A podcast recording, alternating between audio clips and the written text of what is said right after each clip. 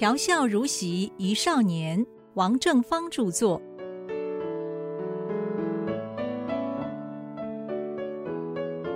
亲爱的听众您好，今天我要讲的题目是不小心呢、考上了台大的电机系。放榜前几天的晚上啊，我简直是睡不着觉。间或睡着了一会儿啊，又做起乱七八糟的梦来。我要是一个大学也考不上，简直的就不能做人了。只好低下头来走黑巷子。那落榜的小子啊，狗都嫌呐、这一届大学联合招生录取名单会刊登在第二天各大报纸上面。可是这里的中国广播公司会抢在头天晚上广播这份名单。每个考生啊，到时候会守在收音机旁边，紧张万分的盼望听到播音员念到自己的名字。最好啊，都是第一志愿录取。哎呀，要忍受这种惶恐、期盼、无奈，还有等待，然后失望，简直是世上最痛苦的煎熬。想起那位古希腊哲学家的名言：“人类最可怕的悲剧啊，就是对未来的不可知。”如果我和父母、哥哥一道听广播，要是听到的是一个无法承受的、彻底失望的结果，以后还能活得下去吗？我约好了瞿树元、郑之虎、林徽因他们几个去南长街打弹子、打 snooker。那家弹子房啊，会把收音机开到很响，刻意的放轻松。我们一面打弹子，一面收听录取名单。哎，潇洒一点，就任凭世间风云呐、在耳边掠过。我们就在这个地方谈笑风生，把各种颜色的弹球一个一个的击入洞中的袋底。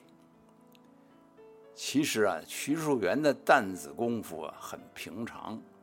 再加上他有四百多度的近视眼，远的球啊，他多半打不准的。可是今天晚上啊，他神气活现起来了。你看，左一撞，右一撞的，每个球都纷纷入袋吧。当然呢，徐树元早就得到建国中学的推荐，保送了台湾大学物理系。他是陪着我们来玩的，广播名单里肯定没有他，所以他心中笃定的很。其他我们几个就在那里强作镇定嘛，那担子打得七歪八斜的。广播录取名单开始播报了，第一间大学的第一个科系是台湾大学数学系。录取的第一位同学是林早阳。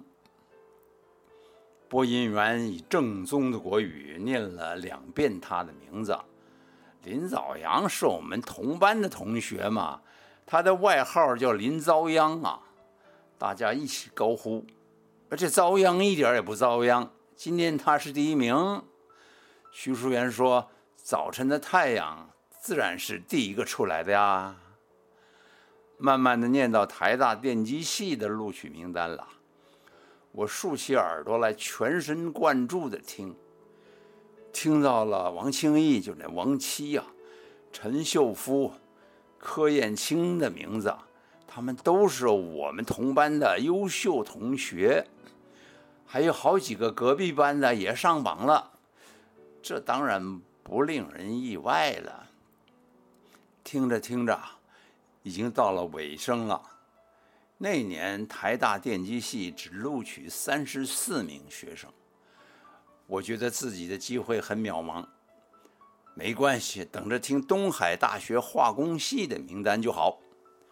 然而，就在台大电机系名单快要结束的时候，播音员突然字正腔圆地说：“王正芳。”徐树元从球台的那边跳起来了，连笑带骂，指着我大声吼叫。他说：“他妈的，你这小子！”根本不读书，每次考学校就让你撞上个狗屎运气。我告诉你，很多人会被你气死啊！我马上三鞠躬致谢，做出非常谦虚的样子。我说：“小子德薄能贤，全仗祖上的余荫呢。”林红印考上了东海大学化工系，他的第二志愿。那晚上，他的神情有几分沮丧。我劝他：“哎，你好好的享受在东海大学的自由生活，肯定啊会及早就体会到男女之间肉体互动的欢愉。我们共勉之。”红印想到那件事啊，就止不住的嗤嗤嗤的笑起来。唰的一下子，脸涨得通红。我和曲淑元骑着脚踏车，在台北市街头乱转，天南地北的谈我们未来四年的计划。已经半夜了，才回到家里去。看见母亲独自在客厅里闭目养神呢，父亲的鼾声阵阵传来。我轻轻地推开门。进去了，低声的问：“您还没睡？”母亲说：“哦，我在等你啊。我们都听到广播了，你爸爸高兴的又唱那一段哦。哦，我说是那一段。我本是卧龙岗散蛋的人吧。老爸这次当然对我考大学的成绩非常满意。”原本他只希望这儿子啊能够有个大学上就很好了，没料到出现了一个让他可以大肆宣扬的好成绩。他在朋友面前经常说这么一句听来很谦虚的话：“他说啊，您看呐，一家子里有两个小孩都上了台湾大学的热门科系，还真不多见呐。”哈哈哈哈哈。他就经常带着我参加好多社交的场合，见了亲朋好友啊，他们个个的都赞不绝口，说：“哎呀，你家的弟弟也这么优秀，江门虎子，王府真的是人才辈出啊！”那时候，老爸老妈笑得嘴巴都合不拢来了。两个多星期以后，联考的成绩单寄到家里来。